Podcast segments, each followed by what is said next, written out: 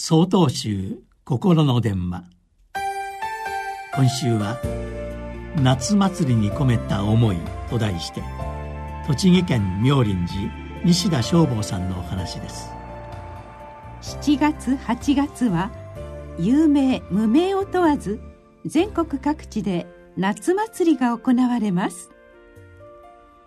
1年間に日本各地で行われているお祭りは10万とも30万とも言われ日本人が生活の節目にお祭りを行ってきたことがわかります。ちょうど今行われている青森のねぶた祭りは害虫よけを祈願したもの。また夏祭りで有名な京都の祇園祭や大阪の天神祭は疫病退散を祈ったお祭りです。総じて夏祭りに込められた思いは農業にまとわる害虫よけや天候の安定五穀豊穣と夏場世を席巻した疫病を神のたたりと恐れて疫病退散を祈願したものでした。祭りは立祭るの祭るが変化したものとの説が有力です。神や精霊個人の御霊に供え物や神事を立て祭り願いや感謝の心を表したのです。さて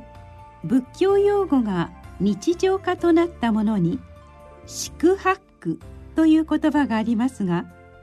これは私たちが望んでやまない事柄が思い通りにならないという真実を表した言葉です。漢字で「苦」と訳された言葉はインドの古い言葉「ドゥッカ」で「思い通りにならない」という意味です。今科学や医療技術が恐ろしいほどに進歩する中私たち人間も万能感に酔いしれとてつもなく傲慢になってしまっているように感じます。お祭りを支えてきた「立て祭る」という謙虚さを私たちは見失ってはいないでしょうか。謙虚な心が形となったお祭りには人が生きていく上でとても大切な自然や命個人に対する畏怖を忘れない心があったのです。夏祭りが行われるこの時期謙虚な気持ちに帰りたいものですね。